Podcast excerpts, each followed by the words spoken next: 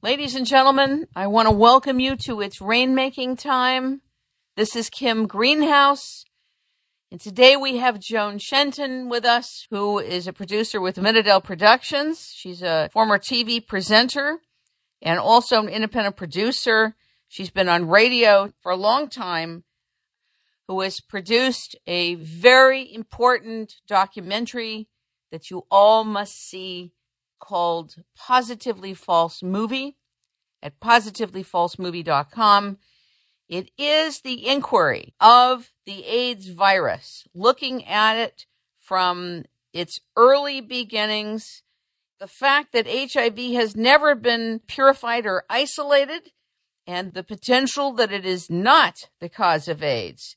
This is a very thorough scientific investigation into this question because so many people have died, will die, and are currently dying because the science of HIV is wrong. That is the premise of this film. Ladies and gentlemen, welcome Joan Shenton to It's Rainmaking Time. Good morning and good afternoon in London. Hello. Hello, Kim. Thank you for that. It's very nice to talk to you. Well, I think you're a very brave woman.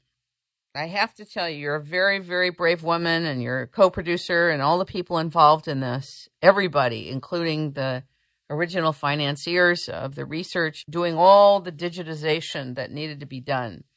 Because you really are taking something that has been, for the most part, totally unexamined by the general public on the science side. Looking at the process, looking at the politics of it, but mostly the science of it, and saying this whole thing doesn't fit Talk about how you got involved in making this film, which is awaiting distribution right now. Well, long before we made this film, um, in 1987, um, we came across the work of Peter Duesberg, Professor Peter Duesberg of Berkeley, California, and uh, he was challenging Dr. Robert Gallo on HIV as the cause of AIDS uh, Duesberg was saying HIV was a dormant passenger retrovirus and that it couldn't possibly be the cause of AIDS, um, and that really the whole AIDS infectious hypothesis was wrong, um, and that plague terror associated with it was wrong.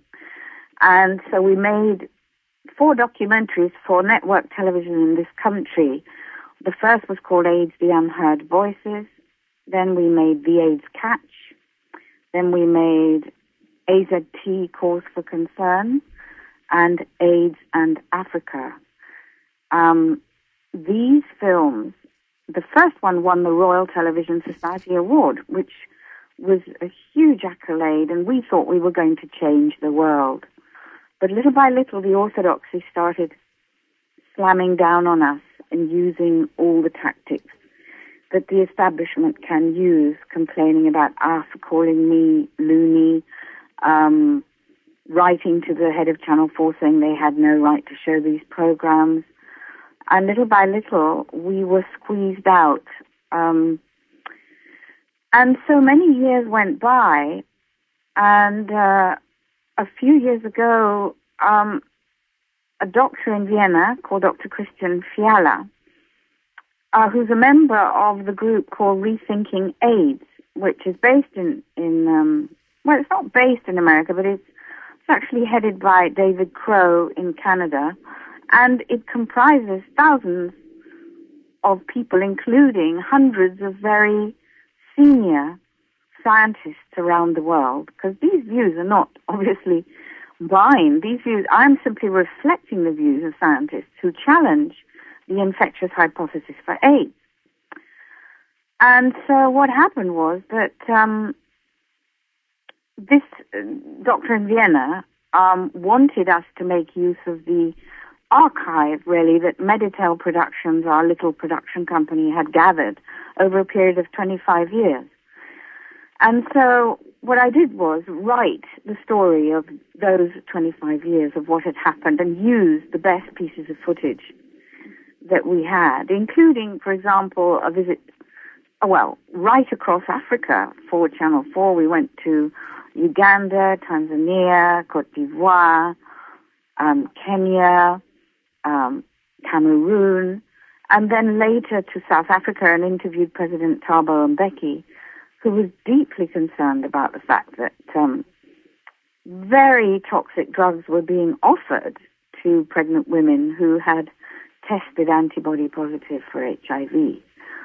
And so all this gathered together meant that um, I wrote the story and put together this film, which runs 94 minutes.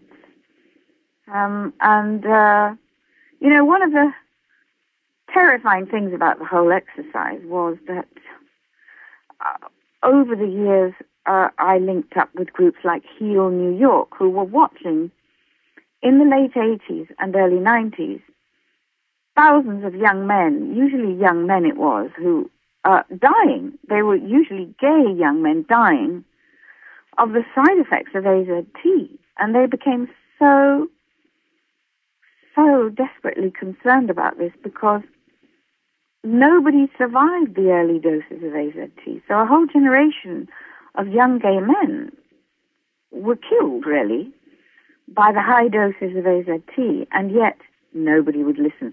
And this was all based on the idea that HIV was transmitted sexually and could kill you. So a whole generation of young people also grew up believing that sex equals AIDS equals death.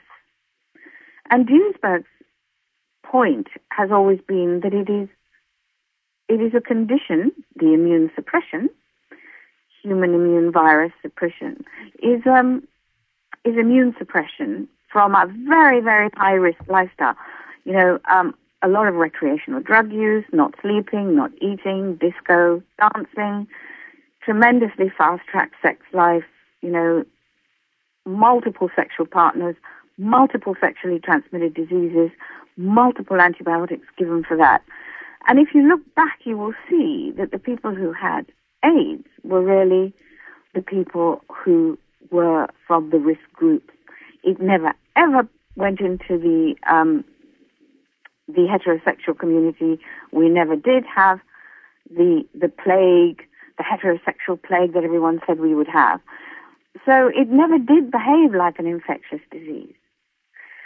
However, in the process of all of that, um, there was a group in Perth called the Perth Group, and that's Eleni Eleopulos and Dr. Valendar Turner, who not only agreed with Duesberg that HIV is not the cause of AIDS, but actually did significant research into the fact that HIV has never been isolated or purified. Can you explain that so that we have a frame of reference?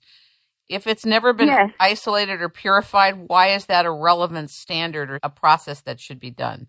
Because there are certain ways in the scientific protocol that you identify a retrovirus or a virus and it's through centrifugation. So the bottom line is there's this process with centrifugation where the virus is isolated and purified to look at it. Is yes, that correct? And Professor Luc Montagnier, who claimed to have discovered HIV and got the Nobel Prize for it, um, and later, you know, there was a deal done between America and France, and Gallo and Montagnier agreed to share the discovery of HIV. Luc Montagnier, in an interview, said HIV had never been purified. But if we move away from the purification point, the point the Perth Group is really making is that HIV is identified through surrogate markers, that is, through indirect markers to a group of proteins that are said to be specific to HIV, right? So when you have an ELISA test or a Western blot, um, it is simply an antibody positive test, right? Now, what they point out is that the proteins that are being tested for are endogenous. They're in all of us anyway. And that if we are deeply immune suppressed for whatever reason, you know, ill health, poverty, malnutrition, um, we those those proteins are raised, our antibody profile becomes raised, and we test positive to HIV, to the HIV test, which is called ELISA or Western blot. So pregnant women can test positive. There are 70 conditions in the orthodoxy where the orthodoxy admits that if you have lupus, for example, which is a condition I had when I was much younger, you can test positive for HIV. They call it a false positive. But what the Perth group is saying is that there's no such thing as a positive. Does that make sense? Yes, yes. Mm.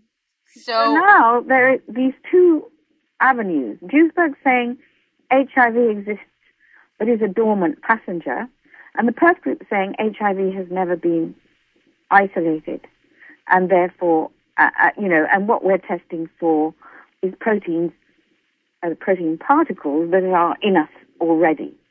Um, and there, and that's where it's got stuck. And there is no funding for research to take this further. All research is HIV based. It would seem to me that whenever there's no funding for any other view other than the orthodoxy in any area, it means to me that there's an agenda. Not only an agenda, but big money behind keeping it understood a particular way. There's huge investment. And that's what you're dealing with. Well, it's the same thing with cancer. The way that most cancer is treated, most people die anyway. So, you know, people are investment in burn, cut, poison. The whole film came out about that. So as long as you define the disease, whatever it is, or the symptomology a certain way, as long as you limit the causation, the naming of what it is, you block out all the observations around what it is to be able to deal with it. So apparently the AZT, there's big money in AZT. We have former presidents involved in bringing it to developing nations like Africa, Uganda, etc. Indeed. Yeah, yeah. You have international alliances. You have people saying this is the drugs we're bringing in. You've got Bill Gates involved in things regarding yeah. drugs across the world and GMO. So you have these force majeures of celebrities and people involved, but whenever people are invested in the definition of something, there's danger lurking in it. You're right, Kim.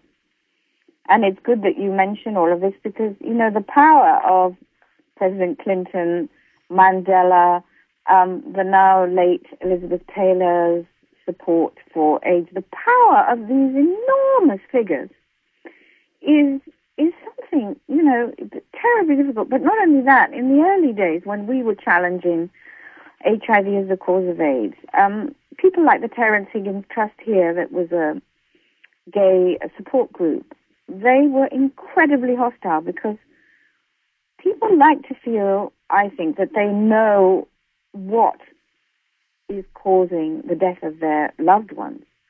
They don't want the, drug, the rug pulled from under their feet, you know saying, no, it wasn't that. It was actually the lifestyle of the person who has died. Um, so they can become extremely angry and hostile. And I mean, we were taken to the Broadcasting Complaints Commission by the Terence Higgins Trust, um, also the Wellcome Foundation, who make AZT. They were Burroughs Wellcome, you know, but they're called the Wellcome Foundation here. And um, we had enormous adversaries, really.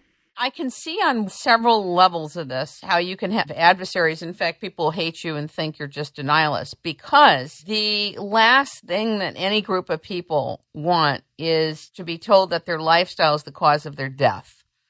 In some ways, it doesn't translate. What do you say in terms of the African people or Ugandan people that are dying of, quote, this thing called AIDS? What I mean, you- if you've um, suffered malnutrition and uh, pathogenic assault from dirty water and you've had malaria seven times before you're seven, you will be in a, an extremely uh, vulnerable position, your immune system, and you will have a raised antibody profile.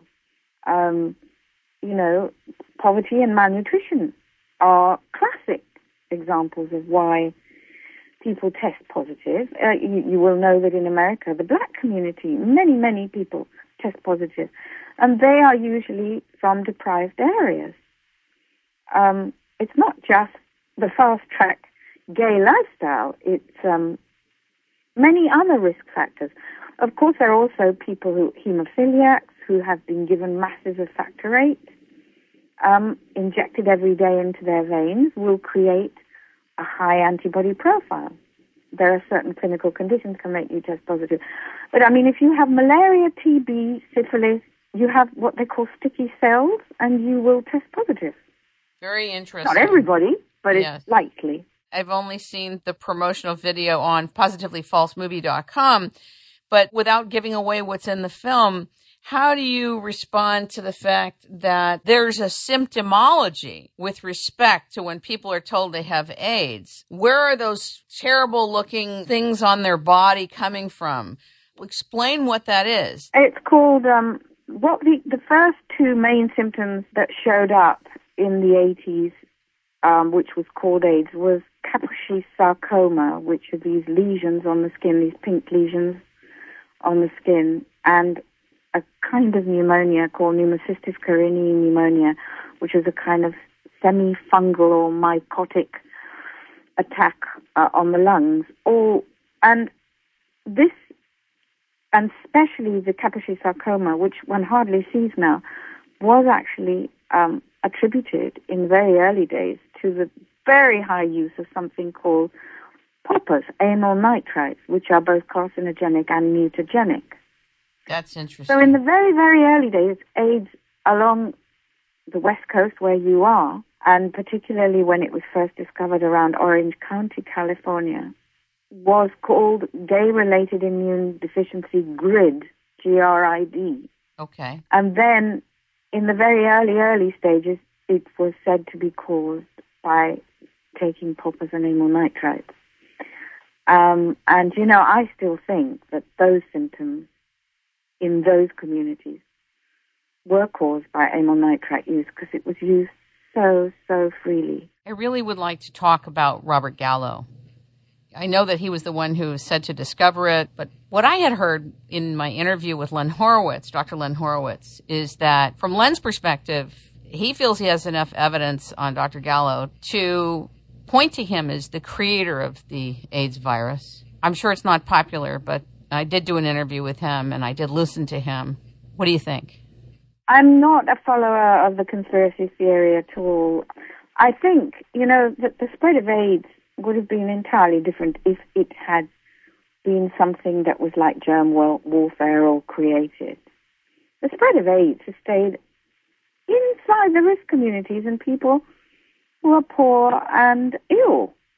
You know, it's not spread around the world in the way that anything would if it was like germ warfare.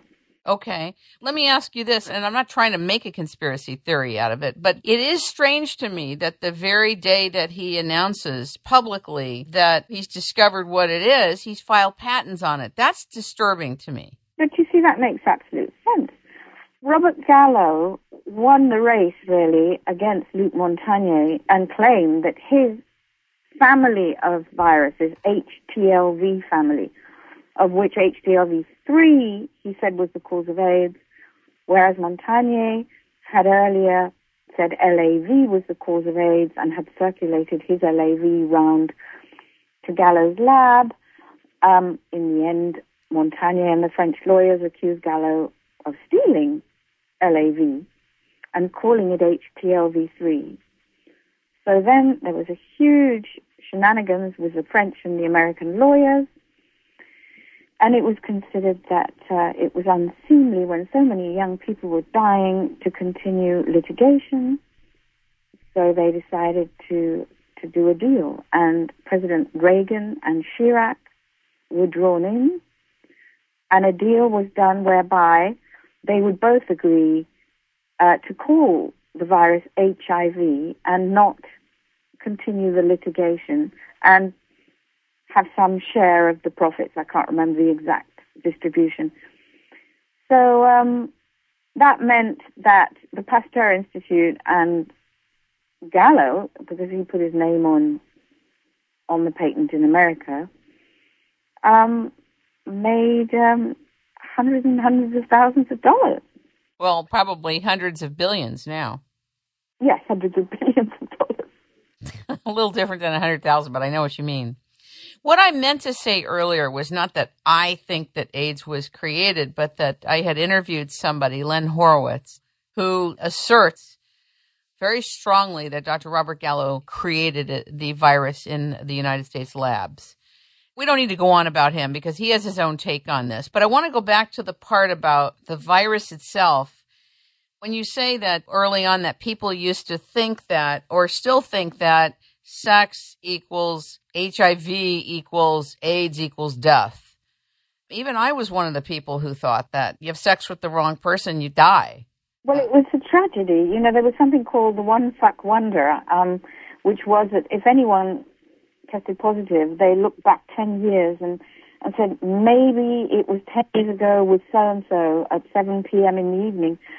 And, you know, I mean, can you imagine the agony of all of that?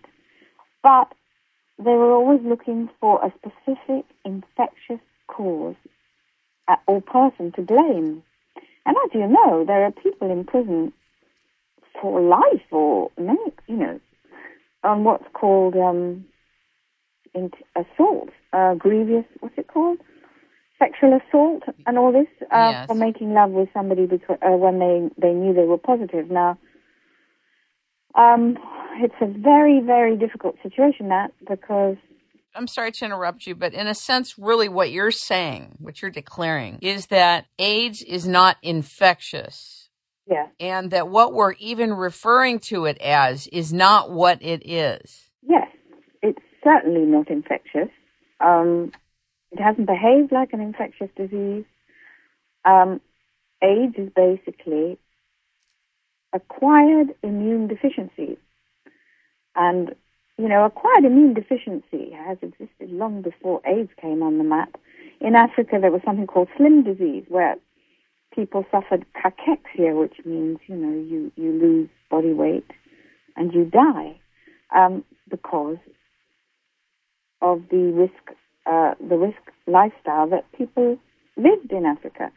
So, um, you know, the actual sexual transmission and this whole idea that these lorry drivers racing up and down the motorways of Africa are spreading AIDS everywhere, and then that uh, charities, mainly from America but other places too, were arriving in their Toyota Jeeps, and I saw this, distributing condoms everywhere and telling everyone it was their fault that they had AIDS because they'd made love to somebody new. Completely distorted everyone's perception of love and sex. I mean, I'm not saying that prostitution doesn't exist. Of course it does. But um, to actually blame those lorry drivers and those superhighways for the spread of AIDS was completely wrong. What was happening was that um, a few maternity clinics were used by the big research groups like the Medical Research Council and the World Health Organization to check uh, the number of women who were coming in who were HIV positive. Now, it is well known that women can actually produce antibodies against the fetus, um, which can make them test positive. and especially, I think it is with the second child. So uh, these maternity clinics were used, and the figures extrapolated into a terrifying kind of scenario that the whole of Africa was going to um, get AIDS. People even said there would be disturbances, political, in, in the country because the population would be decreased to such an extent. Well, Peter Duesberg and Dr. Fiala and various other academics have produced a, a very learned article in which they refute that and and point to the fact that um, the population in Africa has gone up by leaps and bounds um, since AIDS was first announced.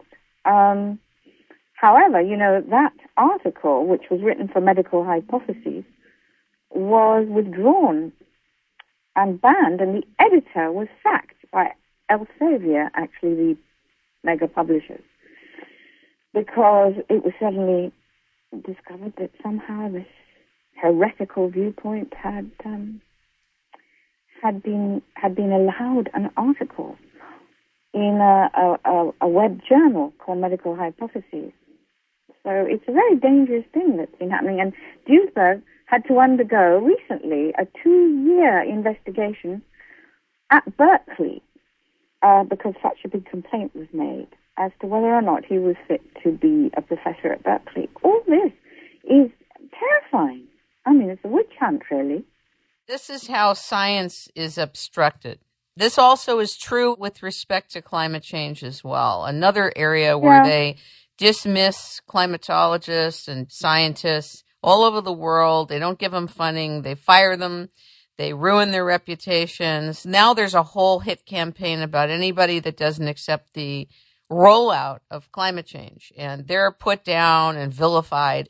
The bottom line is the obstruction of science is what's going on in multiple areas, multiple areas. And it's very powerful because you see, when they were doing the testing for AZT to allow the drug, you know, the FDA requires phase one, two, and three trials.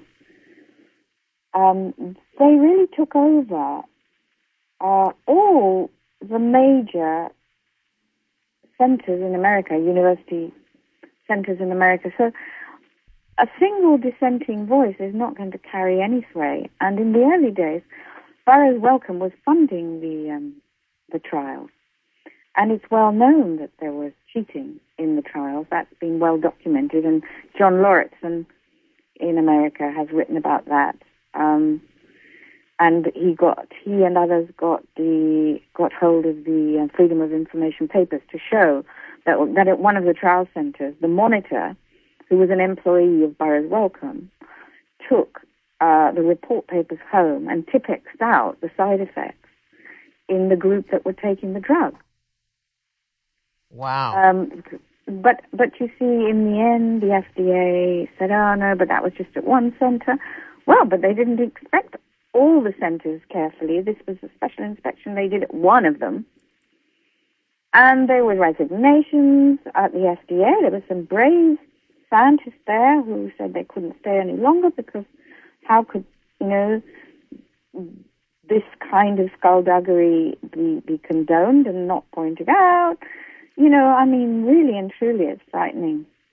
I think when you have political leaders that band together, like George Bush Sr. and Bill Clinton, and I think Bill Clinton is so articulate and so brilliant, and he's such a great speaker, and he's so charismatic. It's so difficult to stand back and look and really look, look inside this and say, there's something wrong with this, even yeah. though it's all under well, the auspices what they're doing in developing nations by quote bringing AZT and making it cheaper is yeah. not the issue. AZT, it's the new cocktail, the protease inhibitors, because now they know AZT is dangerous, so they give only a small amount of it in these cocktails, which are called protease inhibitor cocktails.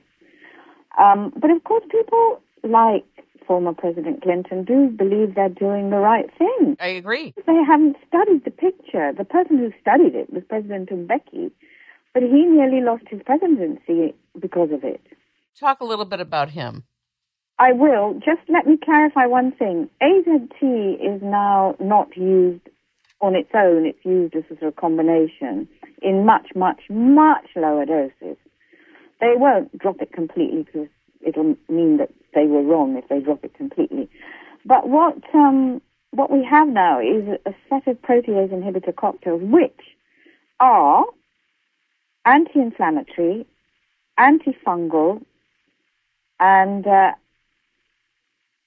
antibiotic, which is very helpful if somebody's not well because they can clean up clean up infections in an immune suppressed body. The trouble is they have huge side effects if they're taken for a lifetime. And the problem here is that they are, once given, you're expected to take them for life because if you stop taking them, the virus will get you. Now, with cancer chemo, they give it for short periods of time. They don't give it forever. But with these drugs, they give the poor um, people the drugs forever. Not all of them get these side effects, but um, some of them, um, and you know, in a, in on the west coast of America, there's there's many young people who have had what's called Crix belly, from Crixivan and camel's hump, and um, huge distortions of the lipid, the fat distribution in the body, women who were taking it going up 10 sizes in dresses. And it, it, it, it uh, also has affected people's facial makeup, and therefore um, many people have undergone plastic surgery to try and get rid of the side effects of these protease inhibitor cocktails. So that, that's the danger that they produce. Um, and many other people, of course, who've tested positive, and we know many of them through Rethinking AIDS and the Immunity Resource Foundation, have never taken any of these protease inhibitors and are still alive and well 27 years on. Amazing. So amazing. It, it is amazing. So that was that. Now you you asked me about President Mbeki.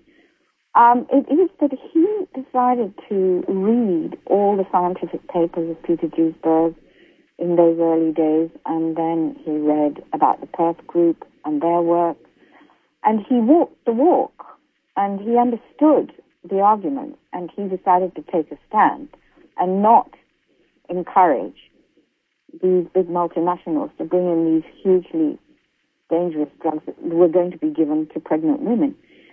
But he was accused of actually killing these pregnant women and of being just conscious only of the cost of the drug and that he was being penny pinching. But he gave us a, a fantastic interview. I mean, he is so eloquent. And, you know, he, he had a presidential panel and we, they, all these scientists from around the world went there, but um, unfortunately, he didn't continue in his presidency, so we haven't um, taken on these trials that came out of the conference. Have not been done. Um, all this needs to be done still. He did not return to the presidency of South Africa. And my question is was he concerned to go public at first? Well, he did go public. No, I know. He was brave enough to hold the to hold this presidential panel, um, and uh, there were two of them actually.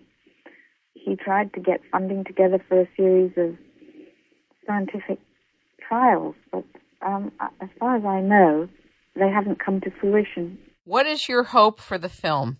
If you look back, nothing has happened since we were shouting about this in the 80s and up to the mid 90s.